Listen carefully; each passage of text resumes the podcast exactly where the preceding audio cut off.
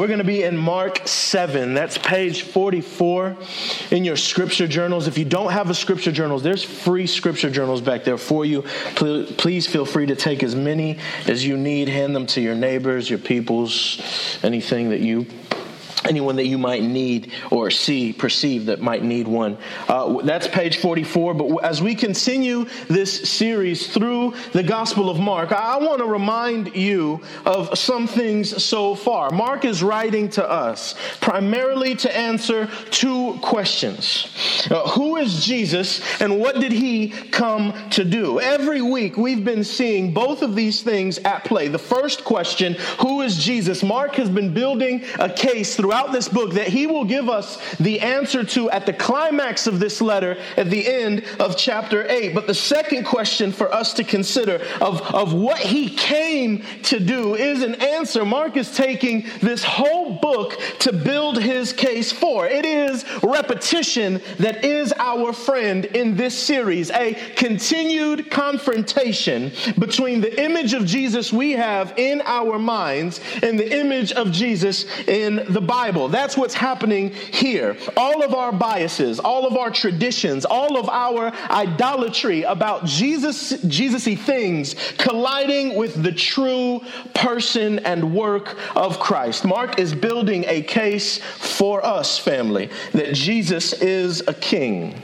A king better than any president, governor, mayor, or historical icon that you know of. Jesus is the king of the least, the last, and the lost. And he's the king of outcasts. He's the king of lepers. He's the king of tax collectors and revolutionaries. He is the great liberator of our body and our soul. He is the servant king who has, who has all authority over all things, over creation, over sickness, over demonic possession, even over death. For seven chapters, Mark has been painting this picture primarily for the persecuted Roman church, hiding in the catacombs. That, that was the original audience. A church that, that just before they were driven away into the crypts beneath the city was divided on who the faith belongs to.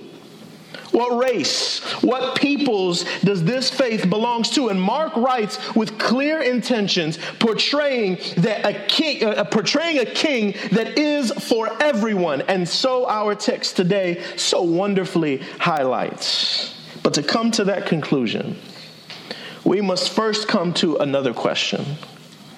This king who is ushering in this kingdom with his life and ministry, how, how do we relate to someone like that? How do we understand him? How do, how do we get to know him? Not know of him. That's part of the problem. Far too many proclaiming the name of Christ, they don't really know Jesus. They know of Jesus. So, how, how do we, all of us sitting in this room, all the people outside these doors, how, how do we, how do people have access to know, truly know Jesus Christ? This morning we come to an important text.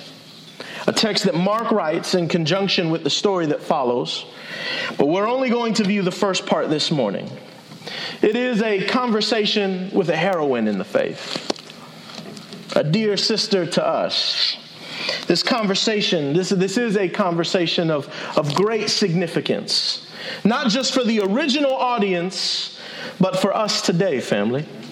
There is real consequence for us in this passage. And so I've tagged our time today a great answer. As we get to understand, we get to, we get to receive our answer through the lens of this scene with Jesus and this woman we'll see Jesus extend a compliment to her that demands our closest attention. This is the thing thousands of people, named and unnamed, appear in Scripture. But only very few, very, very few, have actually been complimented for the size of their faith. And so I have three observations for us a bold faith, a hindrance to the faith, and obtaining the faith. Those are my three points. Would you stand with me for the reading of God's word? And then would you pray for me as I pray for you as together we hear from the Lord this morning?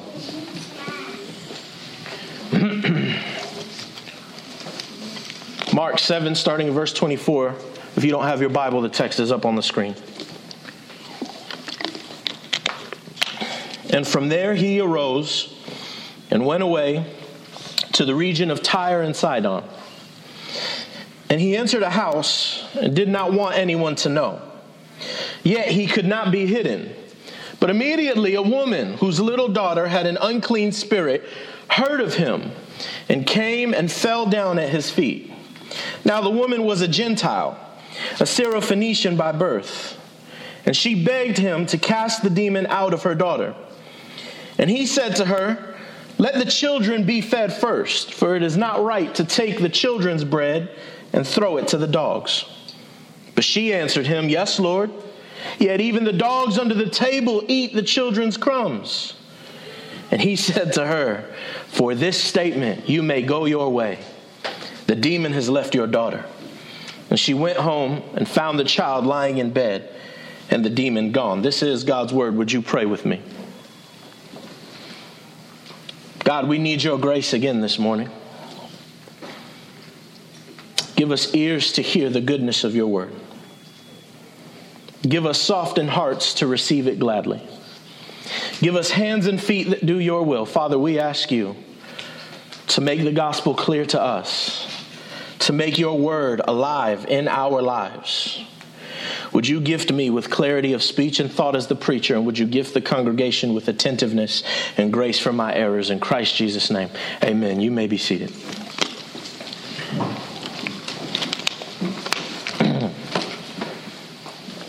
Growing up and even today, there are a number of great women, fictional and real, that have encouraged me given me hope for better days, have shown me the, the possibilities of life.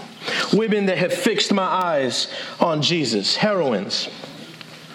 From Wonder Woman to that beautiful brown skinned woman back there. What's up, girl? It's our anniversary today. I got to shout her out. Women have long been, though, underappreciated, appropriated, have had their true accomplishments kept hidden away. I find this to be true really at the forefront of my mind because of a particular film I just saw. Hidden Figures is an important film. Released in 2016, the film is based on a true story that takes place during the United States race against Russia to put a man in space. But in order for this goal to be accomplished, NASA would have to bank on the talent of three African American female mathematicians to serve as the brains of the operations. They would be the human computers that put John Glenn into orbit and guaranteed his safe return. It is a story about the hardships of not just being African American in America in 1960, but also a successful woman in a male dominated workplace. Why do I share this amazing film with you? One, it's really good. Go watch it. I heard a mm hmm. It's good though, right? Thank you. I need you to say that when I say something good though. Jesus. You made me lose my place. but two, our passage today is about a hidden figure. A person who we do not even know her name is in this exchange with Jesus. And Mark finds incredibly important to his gospel narrative. Well, what, do I mean by that? Well, we know that the Gospels are selective accounts of Christ's work. John says at the end of his Gospel, John 21 25, now there are also many things that Jesus did. Were every one of them to be written, I suppose that the world itself could not contain the books that would be written. And so each Gospel writer compiled their compilations of work, Matthew and Mark specifically, for our time this morning, found this moment with this woman to be an account not just worth mentioning, but to position it in such a way that is to communicate an extremely important moment in the ministry of King Jesus. Would you consider with me Mark's, uh, uh, at least in Mark's case, what just came before this moment? There are at least two examples of a lack of faith. First, we'll consider Jesus' opposition, the Pharisees. Last week, chapter 7, verses 1 through 23, we see Jesus have a tense back and forth with the religious elite. They who are planning to kill Jesus try to weaken Jesus' credibility to the public eye by questioning the disciples' keeping of the Mishnah or Jewish oral laws. Jesus had strong words for these men. He says, You hypocrites, you have elevated your man made laws with the authority of God's word. In fact, your man made laws are keeping you from actually keeping the actual law of God. And being, and this is important, a proper representation and reflection of God's love for the world. He says, Your man made laws have given you racial superiority to the Gentiles. That was not God's design. Chosen don't mean better, and separated don't mean segregated. But that moment with the Pharisees is sandwiched between two moments with the disciples. First, before this exchange with the Pharisees, we have six chapters full of full time ministry with the 12. From incredible healings to demonic exorcism, these 12 Jewish men have seen it all in ways the Pharisees have not. The way the crowds have not. They have never left Jesus' side. They eat with him, they sleep with him, they pray with him, or watch him pray, right? So they have an intimate view of these amazing works and the sermons that Jesus has preached. And yet, consistently, the disciples do not fully understand. Uh, the word understand is important, the way Mark uses it at least. It's in the Greek, it's connected to an unbelief. It's far more than a cognitive mental understanding. It's that the whole personhood has yet to understand. what did we learn from Jesus teaching through parables, right? We learn that Jesus speaks in parables to draw a line in the sand, so to speak. When you hear a parable, you are either encouraged and filled with true understanding, again, not simply cognitive, or you are confused, discouraged, rebuked. We see this clearly in chapter 6. Jesus feeds the 5,000, and the miracle itself is a parable. Jesus is teaching that he is the bread of life, the bread whom full satisfaction is found in. Jesus broke every piece of bread, served with his hand to symbolize his body breaking for every single person in attendance. And yet the disciples did not understand because that evening, when they see Jesus walk on water, they fear it's a ghost. And Mark tells us in verse 52 of chapter 6 they were afraid because what? Mark says they didn't understand the loaves. That's before. But then we have after the Pharisees' discourse. After. Once Jesus straight up tells these Pharisees off, he teaches to everyone outside with another parable. And he says, It's not what comes in you food, Gentile germs, dust from another land it's not what comes in you that defiles you, it's what comes out of you. It's your heart. Your heart makes you unclean. He then takes the disciples inside the house in private, and what does Mark say? Jesus looks at the disciples and says, You still don't understand. That's the context for which Mark gives us, Mark gives us this amazing story. Let, let's let the text make its case. Look at verse 24. And from there he arose and went away to the region of Tyre and Sidon, and he entered a house and did not want anyone to know, yet he could not be hidden. So the, so the scene is set up. Up to this point, Jesus had been doing ministry in all Jewish provinces in Judea. And this work had been going so well that it was crushing and constant.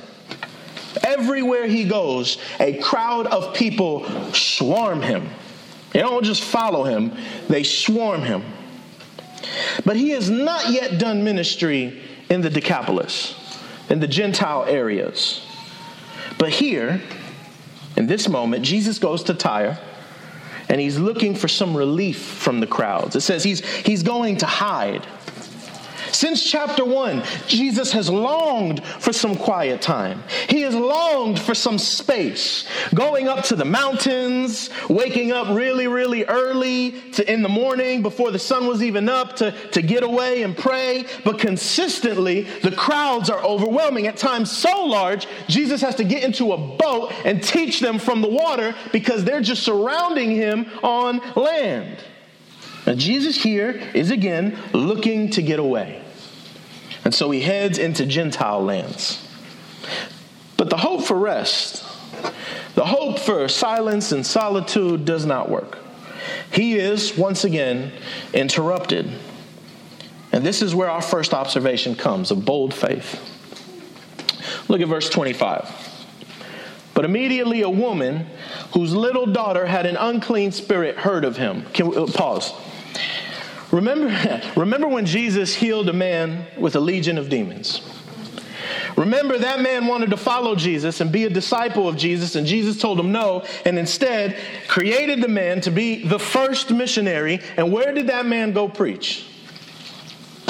He preached in the Decapolis because he was a Gentile.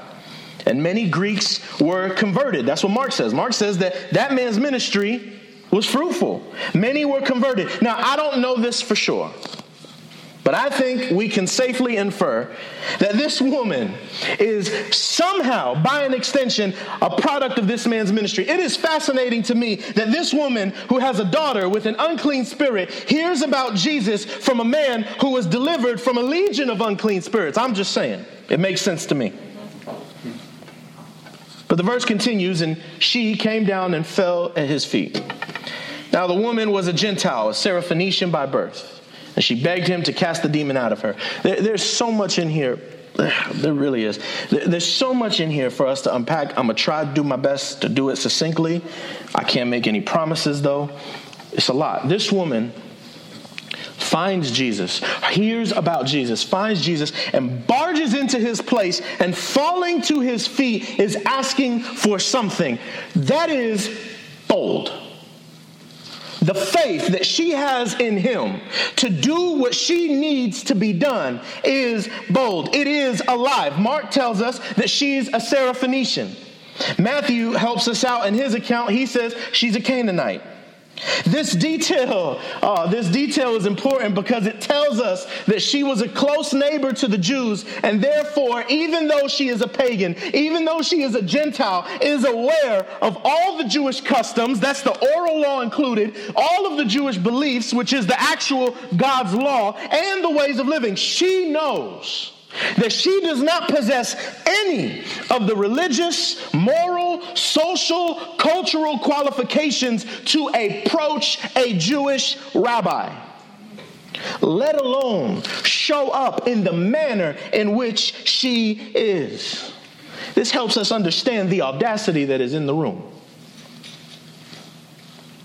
The tension. How dare a Gentile, a Gentile woman at that, a pagan woman, a woman whose daughter has an unclean spirit in her. How dare she barge in here and not just touch a rabbi, but make a request of him?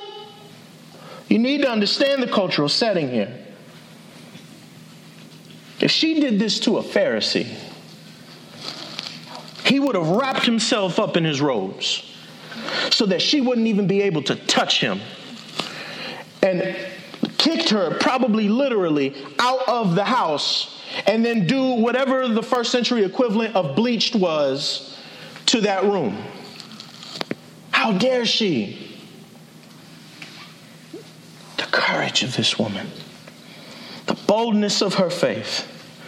She knows she does not possess the racial, the, tech, the sexual, the cultural, the social barriers. She, she does not possess any of those qualifications. She does not care. She goes to Jesus without invitation and begs Jesus to heal her daughter, and she will not take no for an answer. In Matthew's account of this moment, it's in chapter 15 if you want to cross reference, the disciples are sort of annoyed by this showing of this woman. Because of her persistent begging, they begged Jesus to get this woman to stop. It's that kind of scene right now. It's not neat and pretty. It's very ugly. This is a scene at the intersection of desperation and hope. This woman is in a posture of deep respect, but also personal grief. Look, I told myself I wasn't going to do this, but I think I should. Uh, we're going to take a sidebar for just a second. You cool with that? What I'm about to say from this point forward, and I'll let you know when I'm done. I want to be clear, is not the main point of this story. Okay? It's not. Think of this as bonus content. But just because it's not the main point, I believe, does not mean we should not address it. It's not one of my three points. It's not even integral to the main idea of the sermon. But in fact, I think what I'm about to say has deep significance for us right now. Parents sitting in this room, I want you to cling to this text. I want you to cling to this text. This woman is coming to Jesus, breaking all the rules as a mother whose child is in danger. As a mother who is experiencing deep personal grief, as a mother who is fearful for the safety of her child, our Lord inclines his ear to her. Some of you, some of you are not in the same boat as this woman. Okay? But some of you can identify with her grief. Some of you can identify with her fears. I have nowhere to go. I want to encourage you this morning. Jesus cares. Jesus cares and he's he's listening and he is able. Can you look at this text and see that this is a kind a, different kind of healing? That we've seen throughout Mark's gospel before. Every healing and spiritual liberation we have seen, Jesus has been present in the room or in front of this person. Jesus was with the demoniac in the synagogue. Jesus was with Peter's mother in law. He was with the crowds in Peter's house. He was with the leper. He was with the paralytic who came through the roof. He was with the man with the withered hand. He was with the crowds who touched him to be healed on the beach. He was with the disciples for the storm. He was with the demoniac turned missionary. He was with the woman of blood who he called daughter. He was with Jairus' daughter. He was with the few in Nazareth. He was with the bread for the 5,000. He was with the disciples in the storm again. He was with the people at Gennesaret. He never sees this little girl. He never looked at her. He never said a word to her. It is her healing that comes by the way of a mother's pleas. God listens to the pleas of your parents. Praise God. Children in this room, the posture of this woman is the posture your parents is willing to take. God listens to the pleas of parents. He sees the size of your trust in Him. He is able. Trust in His sovereign hand and in submission, like this woman at His feet, according to His grace and His mercy, according to His perfect will. Beg for your children because He hears. It's not a guarantee of deliverance, although in this text we see it done, but it is a guarantee of compassion towards you. His compassion compassion towards them, his inclined ear towards you, and the assurance of his holy hand to do what is good and right and true according to his will. I'm done. Back to the main idea. Bold faith. This woman possesses bold, unyielding faith, a faith that we should long to obtain.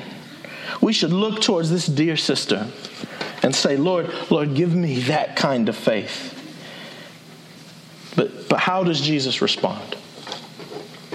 How does Jesus respond to her bold faith? Look at, look at, look at 27, verse 27. He said, he said to her, Let the children be fed first, for it is not right to take the children's bread and throw it to the dogs.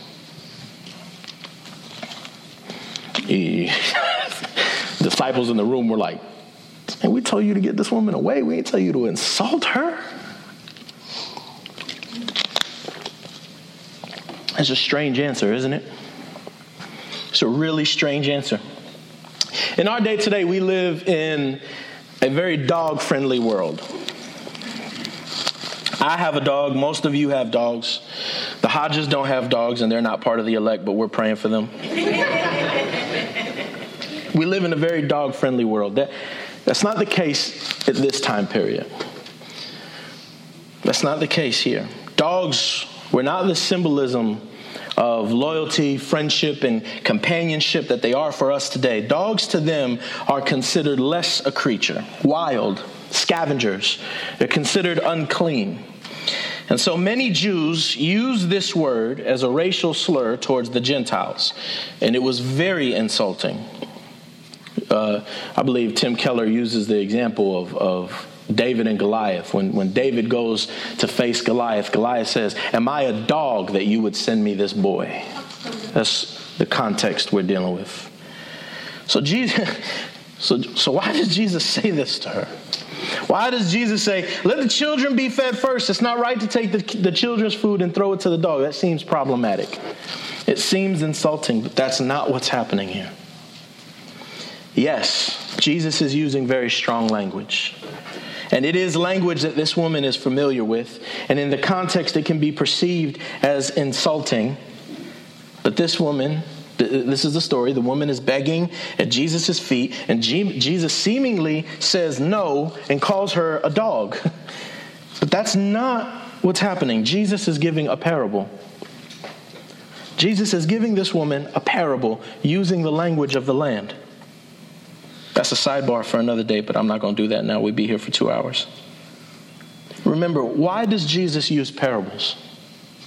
Why does Jesus use parables? It's to create a line in the sand. Unbelievers, they don't understand the meaning of parables. To them, it's confusing and unclear, offensive even. But to believers, parables are encouraging, parables are instructive. Jesus' words here are just that. It is a test of her faith. And if understood, it is something that will increase her faith. And the woman's answer here is truly profound. In her reply, or, or, or actually, her reply is world changing. It is world changing. Look at verse 28. She says, Yes, Lord. Yet even the dogs under the table eat the children's crumbs. I'm going to help you out. Jesus says to her, Woman, don't you know? Don't you realize that you're outside the family? That the covenants made from God were not made to your community right now that the promises of God aren't to your people right now. The Jews are the children of God. You know that, right? You are a mother. You don't feed your children before you feed the dogs. I'm not here for the Gentiles right now. I'm here to rest. I'm here for respite. I didn't come for you yet. I came for Israel. I came for the Jews. Do you see it, church? Jesus isn't brushing her off. He's not even insulting her. He offers a parable of testing, a parable of truth, but it is also a parable of offering. And she gets it, she understands it. She says, Yes, Lord, you're right. You're right. Those promises, those covenants, you're right. They're not for me yet. I accept it. I accept that I am unclean. I accept that I'm outside the family. But also, there is more than enough on that table for the whole world, and the dogs do eventually eat from the table, and I'm here for mine, and I want it now. You've been to Israel. The children have been fed. What's on the floor is enough for me. What you are offering is enough for everyone. The bread of life is more than enough for me. I want it now. I came for it now. Church, what an, what an amazing, you don't have to say amen. I know what she's saying. What an amazing reply, a beautiful response, great answer. She understands the words of Christ, understands the parable, and in her reply to Mark's writing is world changing. It's revolutionary. There are, as far as we know, 14 people in this room. One is a Jewish rabbi, 12 are male Jewish disciples, and one is a Gentile woman for seven chapters. These male Jewish disciples have not understood parables entirely. You can't debate that. We've been going verse by verse. For seven chapters, they have not understood Jesus' mission, but in one short parable, this Greek, unclean woman, socially inferior to the men, understands. And Jesus doesn't rebuke her for teaching these boys a lesson. Now, Matthew says Jesus is astounded. Matthew says Jesus is amazed, that he's filled with joy. Why? Because it's not just the posture of her response, but the exercise of her faith thereafter. Now, here we find our last two points a hindrance to the faith. Her response is worth gleaning from. From her response, we can see not just how we can receive such admirable faith, but also how we cannot. What hinders our increase of faith? For some of you, you don't have faith in Christ. You do not have yet the wonder when you see his ways. You still yet do not see the beauty of his offering, a life filled with freedom, freedom from a life mastered by your deceitful hearts. Friend, look to the faith of this woman. May God give you the eyes to see her. Example, ears to hear her words, hearts to receive what she has received for Jesus. But for most of you in this room, most of you in this room have saving faith in Christ. You already possess that. But maybe what you don't have is a faith for your continued sanctification in Him. A faith that, and Paul says in Colossians 2, as you received Christ Jesus, so continue to walk in Him. A faith that when desperation arises in you, a faith that when depression knocks on your door, a faith that when the things of this world come to take away, take you away, clings to the reminder and the remembering of, I have eaten from the floor the crumbs of your mercy and grace, and they have satisfied me to the uttermost. I I have eaten as a dog, and now I eat as a child. What gets in the way of us having that bold, assertive faith is our pride. You cannot. You cannot come to Jesus and stand on your own moral ground. You cannot come to Jesus standing on your own goodness and self righteousness. That's not the center of this woman's assertiveness. That is not the posture of this woman. Rather, that's been the posture of the Pharisees. You cannot confront, you can't, you, you can't come in your uh, uh, assertion of your own rights, of your own moral standing, of your own religious stamina. Could you imagine?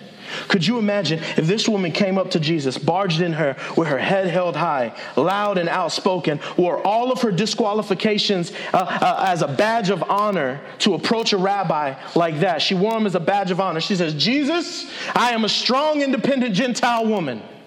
And because of everything that I am, is what this world despises. I demand that you heal my daughter right now because your power demands your responsibility to act. Now go on. Well, what if that was her posture? No. She doesn't even flinch when Jesus seemingly calls her a derogatory name. She, she could have puffed herself up, right? She could have said, How dare you call me a dog? You're a rabbi. You should know better. But no, she, in her desperation, she does not lean on her inner strength. She does not lean on her own self of moral altitude. In her need, she doesn't come to the king with demands. In her hope, she doesn't come looking to impress Jesus with her self confidence. No, she comes lowly. She comes humbled. She comes listening, yet bold and full of confidence in the King's ability and power. Family, a heart that desires Jesus is a heart that is full of faith a heart that is full of understanding, full of the realization of their stature in comparison to Him, full of, humi- uh, full of humility, full of dependence. That is the heart of this woman. That is at the foundation of her plea. I understand, Jesus, that I have nothing to bring to the table, but would you feed me anyway? I have nothing that even warrants a discussion with you, but would you hear me anyway? I have no power, no authority, no station to save my family from the darkness of our hour, but would you shine your face on us anyway? That is the posture we must have. Pride hinders our faith. My last point is this how do we obtain this faith? And the answer is through Christ and Christ alone. Through Christ and Christ alone. From this woman, we understand that we cannot come contending for our rights but rather we come with what Tim Keller calls rightless assertiveness. It's, it's a posture of, I have no rights, but would you bless me still? That's how she's wrestling with Jesus. That's how she is contending with God in the most, in the most respectful manner, fully knowing that she is not coming to Jesus on the basis of her own righteousness, but on the basis of his. She says, I accept my station. I accept my position. Because I understand I do not deserve your kindness. I do not deserve your grace. I do not deserve your mercy. I don't, but I want it. I want it. I don't want more of mine. Instead, I acknowledge I have none. I want yours. Give me what I don't deserve, and would you give it to me now? I'm not looking for social status. I'm looking for eternal security. I'm not looking for political correctness. I'm looking for spiritual satisfaction. I can't make it myself, but you can make it in me. Family, this, this is the offering that is extended to you this morning. This morning, you have access. You have access to Christ in the desperation of your soul, fully knowing the deceitful mess that is your heart in contrast to a holy God. It's the desperation of her predicament that is driving her to seek something outside herself. And it is the same for you this morning. Don't miss that. It is the same for you this morning. You have no power. You have no control. You have no authority over the wickedness of your heart. Instead, you come. You come this morning with rightless assertiveness. You come to the Father and you say, You have what I need, and I'm here for it. I'm here for it. This woman's answer to Jesus in this parable is the answer Jesus has been looking for in all of Israel. It's the answer he's been looking for in his disciples. But he finds it in this Gentile woman instead. What a beautiful picture. And so Jesus rewards her. I love what he says in Matthew's account, Matthew 15, 28. Jesus answered her after she says her reply. Jesus says, Oh, woman, great is your faith. Be it done for you as you desire. Jesus is so impressed, so amazed by her. He grants her request an increase of faith, even though that is not what he came to do at that moment. She leaves that place. Because what happens? It says her daughter was healed, right? He says, Go, you got what you wanted. Right? And she leaves that place. She leaves, oh man, y'all not hearing. She leaves that place on the strength of Jesus' word alone. She's got no data. She's got no data. She, she, has got no empirical evidence to support the claim of Jesus that her daughter has been made well. She's got nothing when she leaves that house that says, My daughter's okay. There's not, there's no factual data. She didn't get no messenger report to the house and say, hey, your daughter's all right. He did it. No, he says, go, your daughter's healed. And she leaves. She leaves with nothing but the word of Christ. And Mark makes sure to remind his family that you can take Jesus at his word. Oh, Mark, Mark makes sure to tell us that Jesus is a faithful friend, that he never lies, that this woman went home with her faith emboldened by the word of God. She walked on home with no facts, just faith. And look at verse 30 of Mark. When she went home, she found the child laying in bed and the demon gone. Oh, church, she goes home and her daughter is laying down, healed, normal, fine, because Jesus always keeps his word. Again, you don't got to say amen. I know it's true. Jesus always keeps his word. When he says, I am the bread of life, he keeps his word. When he says, I came not to be served, but to serve, he keeps his word. When he told the leopard, I'm willing to make you clean, and he did, he keeps his word. When he told the paralytic, Son, your sins are forgiven, he keeps his word. When he says, I came to call not the righteous, but sinners, and calls Levi to himself, oh, church, he keeps his word. When he said, I'm bringing in a new kingdom and all its citizens are my children, oh, he keeps his word. Jesus did not lie to her. At this moment, he did not come for the Gentiles yet. Not at this moment. He is still focusing on the Jews. But the faith of this woman impressed him indeed. He was moved by her boldness and assertiveness that he gives her a taste of the work to come. To Mark in his writing, this story is that and some. It is this unclean Gentile woman who is the first person to finally understand what all of Israel so far cannot. To the, to the first church who received this letter first, arguing over who the faith belonged to, this lesson serves as both encouragement and rebuke. But more than that, serves as a reminder to something more beautiful the answer to an, imper- uh, an important question How can you obtain this great faith? You have to eat as a dog before you eat as a child. That's the point here. That's the point here. You have to eat as a dog before you eat as a child. We are all dogs looking under the table for crumbs, and God, so gracious and kind, has enough food for his children and the dogs. Church, we get to eat. We get to eat. We get to taste and see of his goodness despite our desperation. Despite our circumstances, despite the pervasions of our heart, we get God still. In Him, the possible the impossible is made possible. In him, everyone who comes hungry will be fed. In him, the unclean are made clean, and the pride or prideful are humbled. In him, we have mercy and grace in the form of Christ. The Syrophoenician woman came to Jesus humble and confident, and the result was Christ's word, his healing power, and her faith emboldened. It was in the past that this woman came to Jesus on the other side of the cross. But today, but today, but today, it is Christ and His Word that comes to you.